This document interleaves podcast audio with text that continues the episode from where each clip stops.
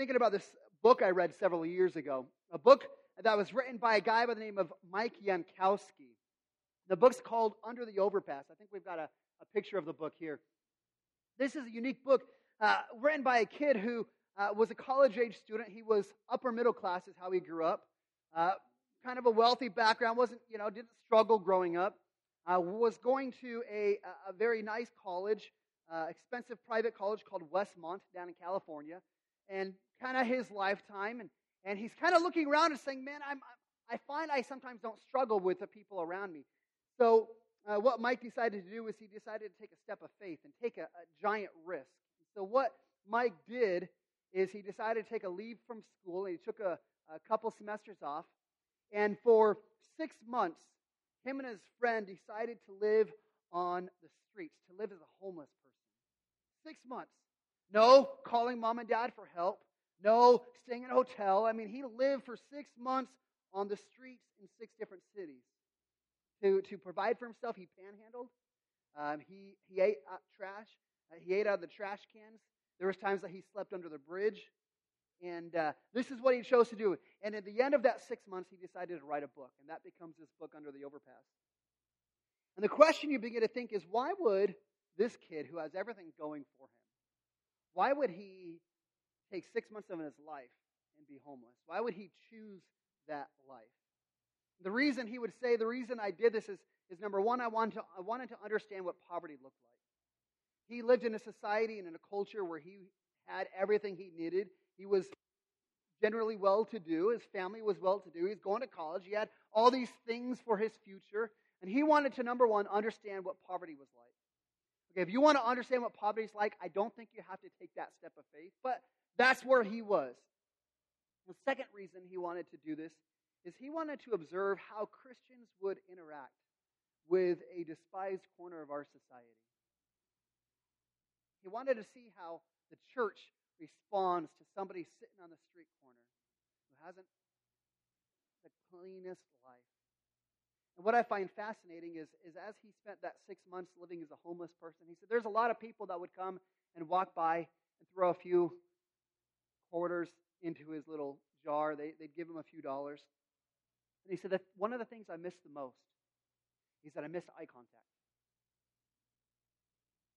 Because people didn't want to make eye contact with him. In fact, he'd, he'd, he'd, see, he'd be on the street and he'd see somebody look ahead and see him, divert their eyes, and walk across the street to walk around him where they didn't have to interact or acknowledge Mike on the street. And in fact, in what I find striking is over the period of six months of living as a homeless person on the street corner, there's only one Christian, the one Christian that entire six months that said, Hey, what's your name? Come with me. I'd like to have a conversation with you. I'd like to come and, and, and take you to eat and hear your story, hear what you're doing, how I can help you. Six months. One Christian. Reach out to him. Try to connect with him. Try to get to know him. Try to wade into his story. Try to encourage him with where he was in life. Now, I'll be honest, I hear something like this, and a little bit I become a little bit offended. Like, like that wouldn't be me. Like if I saw that guy in the street corner, I would not divert my eyes.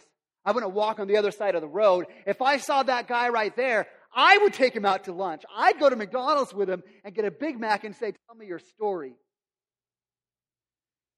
The problem is, most of us will say, Well, we're too busy. We have too much going on. We've got other things we're supposed to do. We've got other priorities. And honestly, I think there's, there's probably two reasons, two things that that story exposes about us. Number one, it exposed that many of us have a bias. We have this, this unknowing bias inside of us where people that are different than us make us a little bit nervous. Am I right? I mean, isn't this why we have racism? Or maybe it's not, I don't like this other person, but somebody different than me just makes me a little bit nervous because I don't understand why they do what they do, how they operate. And so we have this bias. And, and, and this is where Restoration Church one of the visions we have for Restoration Church is that we would be a diverse uh, group of faith, a diverse family of faith. That we would have people from all different walks, all different corners, all different colors, that we would come together and worship Jesus together. And you know what the key to that is?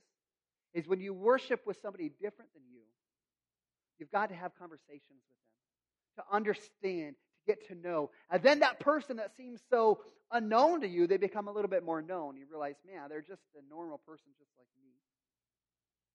The second thing that story exposes is Christians. Listen, one of our purposes is we are to represent Christ to the world around us. We are to represent Christ to the world around us. This is clear in, in Acts chapter 1 before Jesus returns to heaven. He says, You are my witnesses. We are his witnesses in the world. This is what we're supposed to do. And I hear that story and I think, how many countless Christians miss an opportunity to love somebody in need?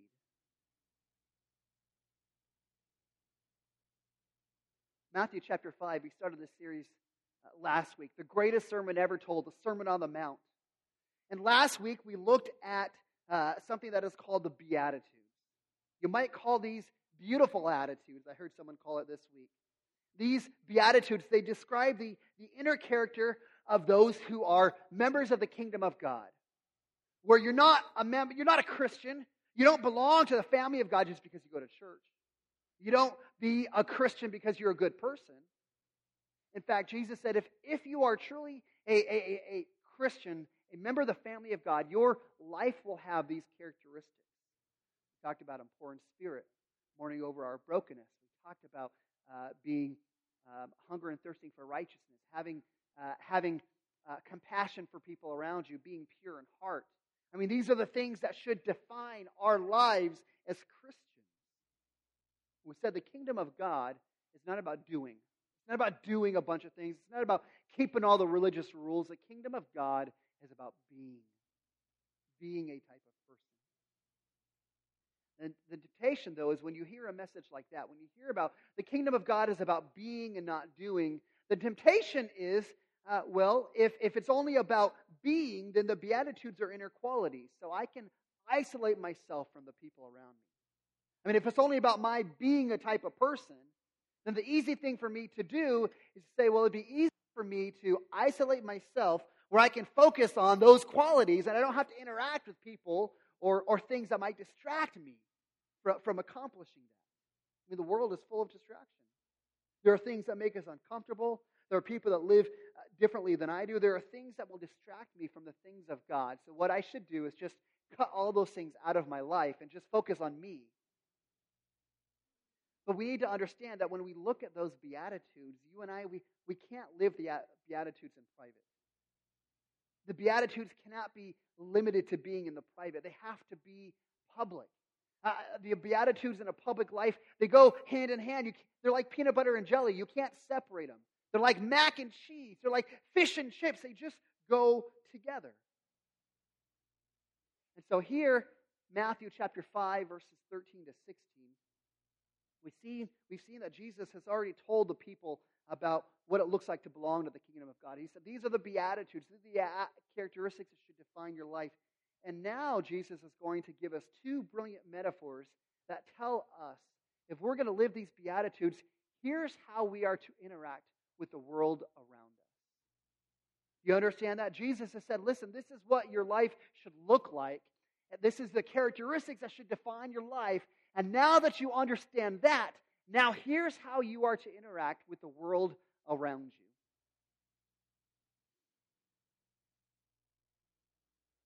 And I think as you look at these metaphors, you're going to recognize that both of these metaphors represent things that have a radical influence on anybody they come in contact with. Both of them have a radical influence uh, on whoever they come in contact with. So here's our main idea for today. I want you to understand this. You can write this down. A genuine Christian life has a radical influence on the world around them. If we're going to be and live the Beatitudes, then that is, a, that is a genuine Christian life, and that has a radical influence on the people around us. And I'll tell you why I think this message is so relevant for us today. Today, we're going to have our annual celebration. This is a great opportunity for us to gather as a church family and be able to look back at what God has done in 2017, as well as look forward to where God is, is taking us in 2018. And one of the things I've been thinking about lately, I think a couple conversations with a few of you. Listen, the church, we have the most important message in the world. Like, do you understand that? Like, we have the most important message of the world about salvation through Jesus Christ. This is a message that I believe to be completely life changing. And not only do I believe this message to be life changing, I believe this message is eternity changing. Anybody else agree with that? We have a message that is that powerful. Yet, how often do we approach church and we approach the things of God with a casual attitude? Like, if we truly believe that this message is life changing and eternity changing, then wouldn't we do anything we can to get people into a place where they're going to hear that message? Listen, if we believed the power of, of our message of Christianity, of the Bible, of faith in God, then we should be the most passionate that this message would be the most important thing that we could do. And we would do whatever we could to bring people where they're going to hear that message so they can respond to it. I think that fits exactly this idea. But you and I living a genuine Christian life that has a radical influence on the people around us. Matthew chapter 5. And uh, before we read, I'm going to just ask you to pray with me. God, I just want to come before you today and thank you for who you are. Thank you for the opportunity to be gathered with the church today. And Lord, I pray that you would challenge us, that you would stretch us. That God, when we walk out of here today, that we would understand what it means for us to be salt of the earth and light of the world. That God, you would encourage us and challenge us to be your witnesses and to take this message that is life changing and eternity changing and to be serious about it to the people around us. God, I pray that you transform our hearts today. You meet us with where we are, Jesus. We love you. We praise you, and we ask this in your name. So, Matthew chapter 5, 13 through 16, uh, how we are supposed to relate to the world around us. And this is what it says in verse 13. Jesus says, You are salt of the earth. But if salt has lost its taste, how shall its saltiness be restored? It is no longer good for anything except to be thrown out and trampled under people's feet. Jesus, again talking to the disciples that were there that day, said, You are the salt of the earth. And I wonder, like, why does Jesus use salt as a metaphor? Like, how does salt relate to us? What is that? What is that supposed to mean? And so I thought as we look at this idea about what does salt represent, I thought, well, let's just look at what is salt, salt used for? Like, what are the purposes? What are the functions for salt?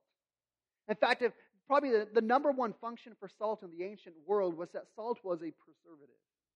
This was a day and age where you didn't have a fridge, you didn't have a Yeti cooler to fill with ice for your fish and your meat and whatever to stay, stay fresh for a long time. And what would happen is, without having a fridge, decay begins to set in and your food begins to rot. And so back in that day, you would take salt and the only way that you could preserve that meat was to uh, salt it down or put it in a saline solution, and that would give your meat a, a longer time, or things that would uh, that would rot and decay would give them a longer time to stay fresh and stay good for you. I think the underlying idea of this, salt of the earth, is a preservative that stops things from rotting. I think the underlying implication that Jesus is saying is, is our world tends towards decomposition. Our world tends to decay, right? Understand, we can understand this morally and theologically. The world around us is decaying. It is rotting, it is falling apart. We think about the very beginning, the Garden of Eden. We have this perfect place. And what happened was sin entered the world, and what happened? Decay came, hardship came, things began to rot, death came. and so we have this understanding that the world around us is, is beginning to fall apart. It's been falling apart for a long time now. And this is what's happening around us. In fact, I was listening to a podcast this week, and this, this atheist was discussing faith. And he said something, he, he said something I thought was interesting. He said, You know what? My human nature doesn't want to be conformed to any religious rules. My human nature wants to do whatever it wants to do. He says, My human nature doesn't want me to be married to one person. It wants me to have as many partners as I could get my hands on, as I could get to say yes. He said, My human nature wants to eat and drink and smoke whatever I want to do. Now, can anybody say that's the truth? Like our human nature, doesn't it war against our souls? Like our human nature wants us to do things that we know are not very good for us.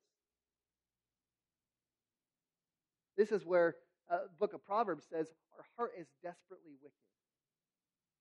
Listen, our, our human nature does want to go and do all sorts of, of, of dumb things.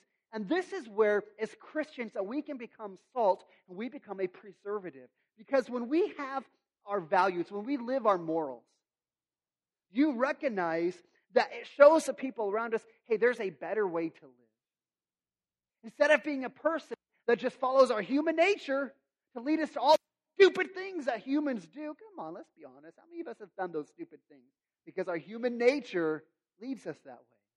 I have. I'm the first one to raise my hand. I know it. And so when we live our morals out, when we live with integrity, that speaks to the world around us that there is a better way to live, a healthier way to live. This is why Christianity has a positive influence on any community that Christianity is found you find a community that has a strong Christian influence, you will find a community with a reduced crime rate, with uh, that restrains ethical corruption, that promotes honesty, that evaluates a, a, a general moral atmosphere.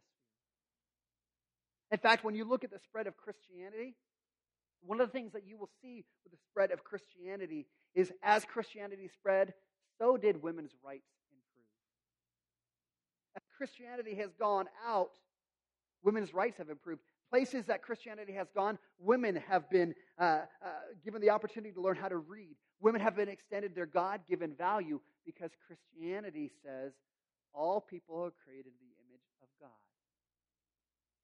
This is how Christianity helps to uh, prevent the decay around us. We become a preservative. In fact, this idea about making society be- better is a characteristic of salt. Because what happens is, is, is what happens when you put salt on, on, on a certain type of food is that salt begins to enhance the flavor. Right? I mean, can anybody imagine french fries without salt on them? That's just disgusting. Like if you order french fries without salt, I'm praying for you. Listen, Dr. Edgerly, Dr. Ben, look, I, I know it creates high blood pressure in me, but I'm not going to apologize for my salt on my french fries. Right? You know the worst, the worst order of french fries it's the first order of the day. You want to know why? Because that, that bin that they put the, the, the fries in doesn't have that all the extra salt. You get extra salt on your fries. It's just the truth. It's just the truth. Think about how many foods you and I eat that would be completely bland without salt. Because what does salt do? Salt enhances the flavor, it brings out the additional flavor. And this is the idea that Christians, as salt, we're supposed to enhance the flavor that we ought to, to work the hardest, that we ought to be the most courteous, that we ought to be the best musicians and, and craftsmen and student, we, students. We ought to enhance the world around us to make it better. As a witness of our relationship to God and, and, and us living out our faith. There's one more function of the uh, of salt that actually is probably the most important function of salt. Is salt will create a thirst right? Salt creates a thirst. That's why you go to um, specific establishments that I'm not going to mention from the pulpit, and they give you peanuts and, and, and nuts. Why do they do that? It makes you thirsty. That's why you, you go to the movie theater and they charge you $5 for a 30 gallon garbage can of, of popcorn. Why do they do that? So that they can sell you an $8, $8 versus six ounces of pop, right? So then they can make all the money on you drinking all the pop to, to wash all that salty popcorn down. Isn't that how it works, right? Jesus lived his life in such a way that he was like salt. He made people thirst for God. When you look at the life of Jesus, whenever he encountered somebody, maybe it was somebody who was seeking to know the truth like Nicodemus, maybe it was someone who was a social outcast because of the life they lived, like the woman at the well. You look at the people that Jesus interacted with, and those people had a thirst for God. They became thirsty for God because of their interaction with Jesus. That's the type of influence that you and I are to have on the people around us. And listen, I want us to understand like we don't have to learn how to be salty. It's not like, well, well, how do I become salt? No, Jesus has already told us how we be salt. He said you live the beatitudes. You allow these things in word and deed to be characteristics that are, your life is built on. When you become poor in spirit, you, you, you recognize your brokenness. You're not holier than thou, but you recognize your need for Christ. When you are merciful to the people around you. When you are a peacemaker, not a, a posture. When you live that kind of life, you become salt to the people around you. Essence, what he's saying is, is when you are salt, that you give people a taste or a glimpse of Jesus. That's what it means for us to live as salt of the earth is to give people a taste and a glimpse of who Jesus is. Thinking about how I could tell you that, what that looks like. I was thinking, one of the things my wife and I love to do is, is, is you get the tomatoes, and I'd love to say I'm going to grow tomatoes in my garden, and every year I start, and then I lose time, and so they, they end up falling apart. Just my time just happens like that. But I love taking a tomato. Uh, I'm there. You cut it in half, and you put a little salt on it, right? Now, listen, anytime I've had one of those salted tomatoes, slice of tomato, I've never ate that and said, man, that salt was good. That's good salt right there. No. The common is, man, that's a good tomato. That's a good tomato. People, this is what, what it looks like when we live this, this when we, salted life, when we live the Beatitudes. People are left wondering, man, what's different about this person? what makes them tick? What makes them so unique? And that's where we point the attention, not to the salt, but to, to God Himself. This is what makes me tick. This is what makes me unique. The second metaphor, verse 14, Jesus says, You are light of the world. A city set on a hill cannot be hidden. Nor do people put light uh, or light a lamp and put it under a basket, but they put it on a stand, and it gives light to all in the house. In the same way, let your light shine before others, so they may see your good works and give glory to your Father in heaven. Second analogy that Jesus is saying is first he says, You are salt of the earth, and now he says, You are light of the world. And again, I got to ask this question well, why does he say light of the world? What does that mean? Again, what are the functions of light? A couple ideas. Uh, light exposes the truth. Yeah, I heard about this years ago when electricity was becoming common in houses. Okay? The men were like, man, yeah, we get electricity. We can have lights on all day long. This is great. You know what the women were starting to fear? No, we don't want that electricity. We don't want lights in our house. You want to know why? Because light showed all the dirt in the house. This is true. You go back in time and you could read about it. They didn't want the light on because it would show, man, this place is dirty. There's, there's dust. There's all sorts of things. Light exposes the truth. It brings it out into the light. Another thing that light does is, is light comforts us. Light, light relieves our fear, right? Don't, don't laugh at me, okay? But I'm going to tell a little bit of a story, all right? Little story that tells us. My wife and I, we've been building a house. Our family's been building a house for the last year or so, and, and our house is on this apple orchard. There's, there's 16 acres of apple orchards around us, and there's no street lights, so it's really dark. You, walk out of the house at night, and you're like, this place is dark. Just naturally the way it works. And, and our house that we're building is a couple hundred feet from where the house that we're living, all right? So here's the story. I'm working late one night. I'm working really late. And so I get done, and it's like 1 in the morning, okay? All the lights are turned off. I start walking to their house. I take four or five steps, and all of a sudden, the, the hairs on the back of your neck start sticking up. And I'm like, we, we had coyote problems, and I'm like, there's got to be a coyote watching me. Oh, did you hear that? There's got to be some strange person, okay? I take four or five steps, until I break into a, just a sprint as fast as I can. Okay, I'm sprinting as fast as I can, and I get like a quarter of the way there, and I pull a hamstring, and I'm like, ah, this is horrible. And I'm like, "I've got all this distance, and something's behind me. I know something's behind me. And there's a shop up here, and the shop has one of those motion sensors. So I'm gimping over the shop and I'm trying to, I'm jumping, trying to get the light to go off because, uh, again, if that light comes on, I can see what's around me. I can see what's behind me. And no, it's just the wind blowing some leaves. And I'm probably looking like a fool to anybody really watching me. What's that guy doing? That's what light does. We want to go into the light because it comforts us. It, it, it uh, exposes our fear. There's nothing to be afraid of. You can trust and do whatever else. You know what else light does? Another function for light is light attracts. This is where in Yakima you see that big light, the big spotlight that they shine up in the sky every so often. And you know, hey, when you see that light, it's like the bat signal. There's something going on. You've got to go and find where that light is. And, and there's a big event, a big party, and you want to go find out where it is. Those are the functions of light. And what, and what Jesus is saying is that we are to live a life that uh, illuminates God for the people around us. You could say that as, as a light of the world, Christians shine the light of God's love into dark places. He says that we live as lights of the world, that we shine the light of His love into dark places all around us. And again, you don't have to learn how to be, uh, how to do light of the world. All we have to do is live those beatitudes. And that's how we be the light of the world.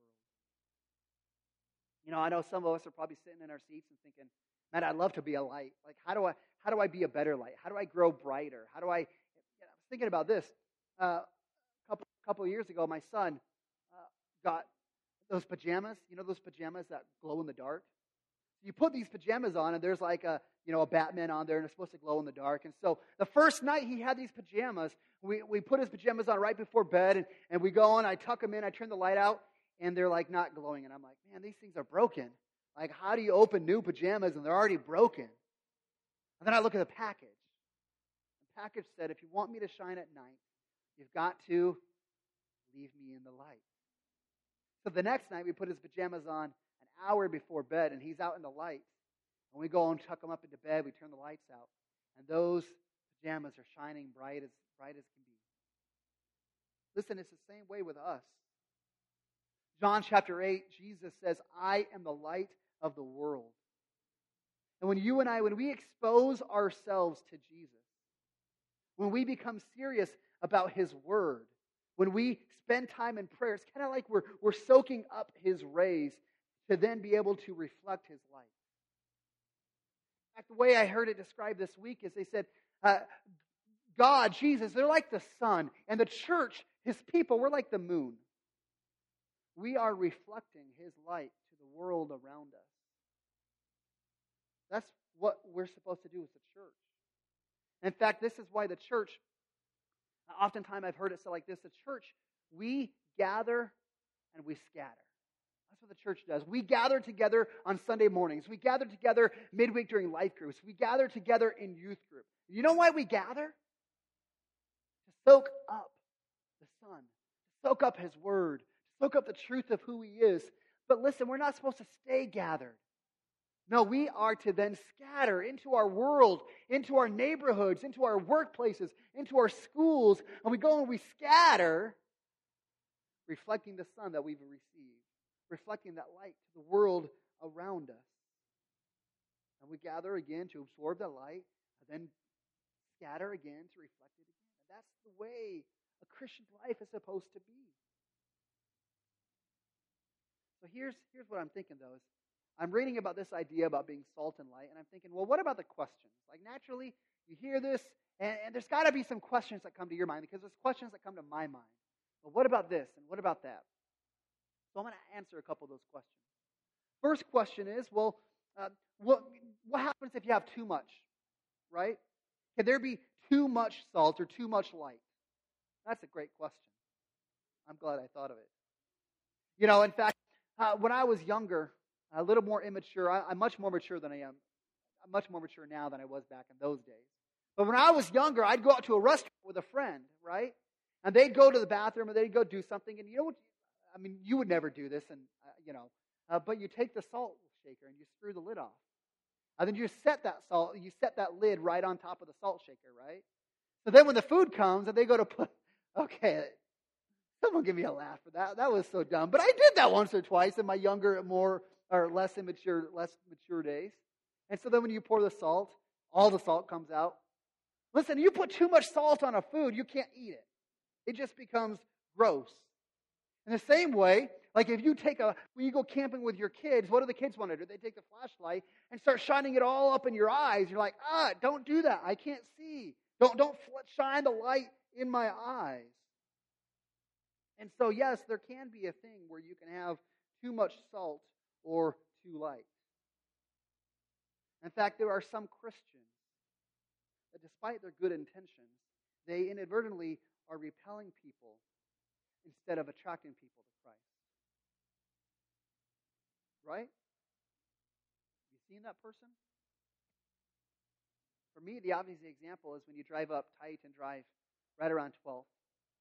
And you see those people standing outside of Planned Parenthood with signs saying, You're a murderer. What are you doing? Blah, blah, blah, blah, blah. You see them picketing. See, I think that there'd be a better way for us to go about reaching people than holding up a sign saying things like that. I think the easier way for us to, to love people, to, to be salt and light, is to go and wade into those people's stories.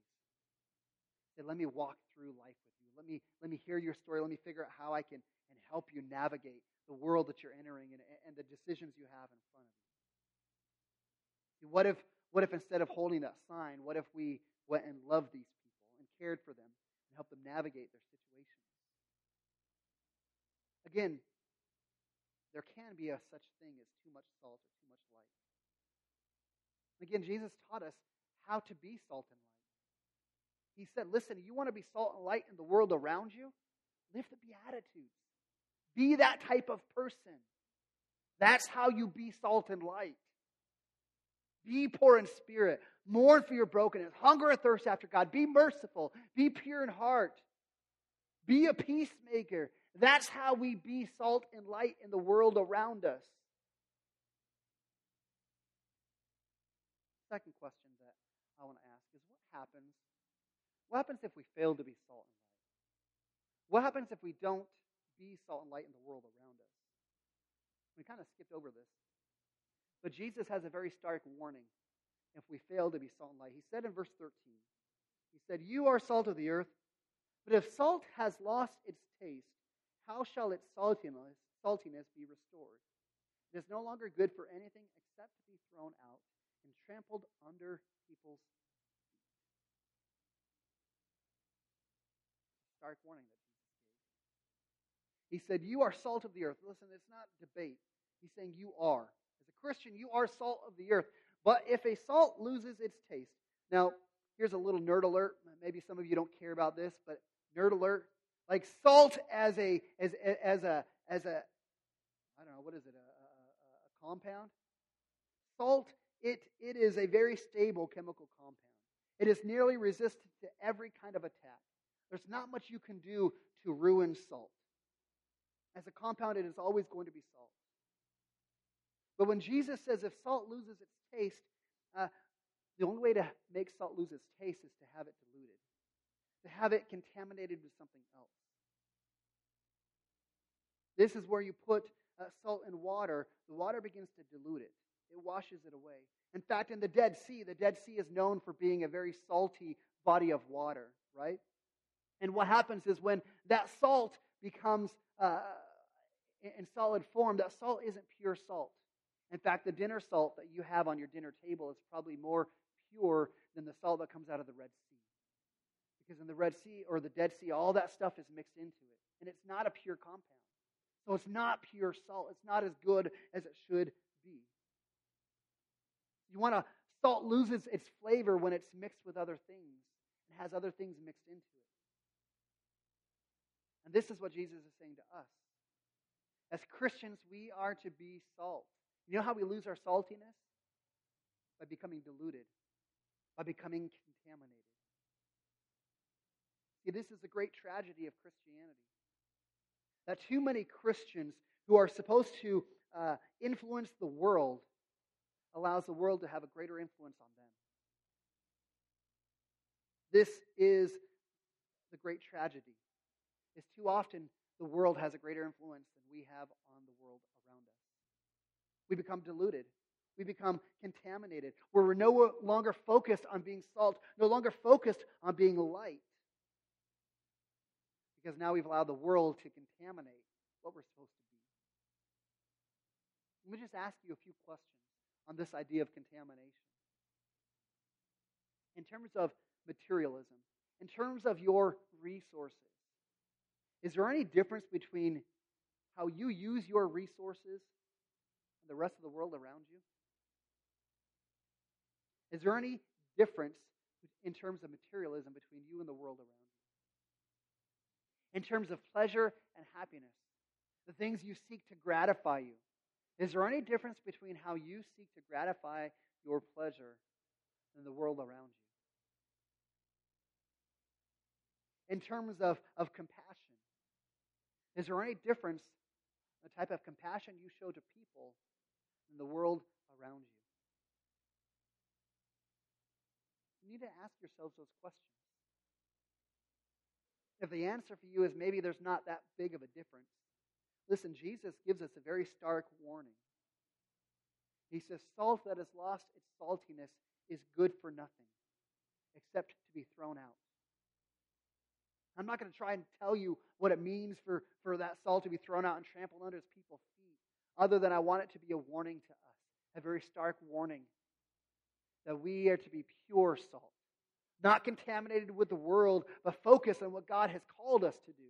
And that is to influence the world around us and not to allow the world to influence us instead. I want to try and wrap this up. And I want to wrap this up by tying it into a statement we made at the very beginning about the purpose of the church, about why the church exists. You see, before Jesus left the earth, remember, he gave his disciples a very specific purpose, a very, a very specific mission to the church, to us as believers. It wasn't to promote a specific political agenda. It wasn't to, to, to just come to church. It wasn't to follow a bunch of rules. No, when Jesus was getting ready to leave the earth, he connected to this idea about being salt and light. He said in Acts chapter 1 8, he said, You will be my witnesses throughout the world. He said in, in Matthew 28, he said, Go into all the world and make disciples of all nations. That is why we exist, is to be salt and light to the world around us and to spread the truth of Jesus Christ and of the gospel. In fact, there's an ancient, uh, ancient, uh, uh, ancient uh, legend that was told by first by the Christians in Rome. Okay, and here's here's how the legend goes: that Jesus he he he goes back up to heaven. and he's met by the angel, maybe Gabriel. I don't know. One of the angels is up there. He meets Jesus and says, "Jesus, goes so good to have you. Who'd you leave back down on earth to carry on your work?" And Jesus says, "Well, I left a couple of fishermen. I left." Uh, a couple of farmers, maybe a couple of housewives, you know, just some people down there. The angel sits there and says, Really? You left like those are the people you left carry on your work? Like, like what if they fail you, Jesus? Like what if what if they lose heart? What if things get difficult and they drop out and they quit and they bail on carrying out your mission, Jesus? Like, Jesus, what's your plan B? And Jesus says, Listen, the church those people are my only plan, and they won't fail. If you and I are genuine believers in Christ, we're believers in God, we are His messengers.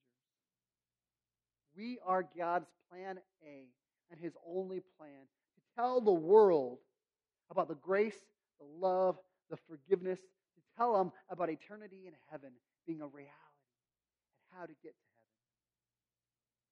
and Jesus uses this salt and light metaphor because he wants us to understand salt and light have a radical difference on anybody they come in kind of contact with. And that is the way our life is supposed to be, that we have a radical difference on the people we come in contact with. Have a message that we are to share with the world around us. In fact, when I think about Jesus speaking to those disciples, he's speaking to us today. Says, You are salt of the earth. You are the light of the world. If Jesus was here today, he said those same things to every one of us. You, you, you, you, every one of you, are the light of the world. And I picture him looking at us and saying, You know what? I believe in you. I believe in every one of you, so much so that there is no plan B. Are my plan A. You are the light of the world.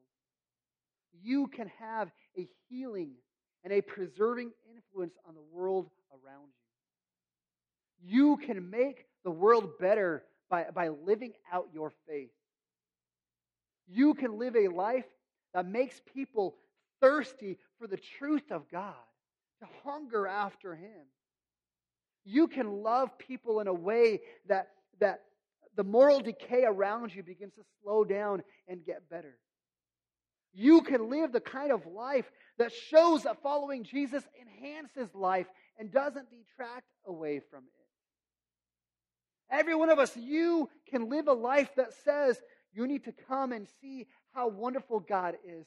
This is his message to us today. That we can have this kind of impact on the world around us. As Jesus said, we are like a, a city on a hill. We are strategically placed to shine his light to make the most impact. And the places that God has placed you, understand He has placed you very specifically. That you are to shine in the family in which you're placed. The extended family that drives you crazy, the in laws that drive you crazy. Listen, you've been placed there to shine a light. That school that you can't stand, those kids that drive you crazy, those parents. You've been placed in that circle of influence to shine a light. That workplace that you're in, the boss that you can't stand, the coworker who clips his nails during the office time and all you hear is clip, clip, clip. You've been placed in that place to be a light and a witness to them. That neighborhood that you're in, the neighbor next door who never mows his yard and has things grown over, you've been placed there to be a witness to them, to, to shed the light of God, to be salt of the earth. And in those situations that become dark and less promising, listen, the great news is light has the greatest effect in the darkness. Those dark places of your life, those dark corners that God has placed you, that's where light often has the greatest effect, is, is in those dark places. Wherever God has placed you, you are placed there to, to brighten the little corner of the world where God has you.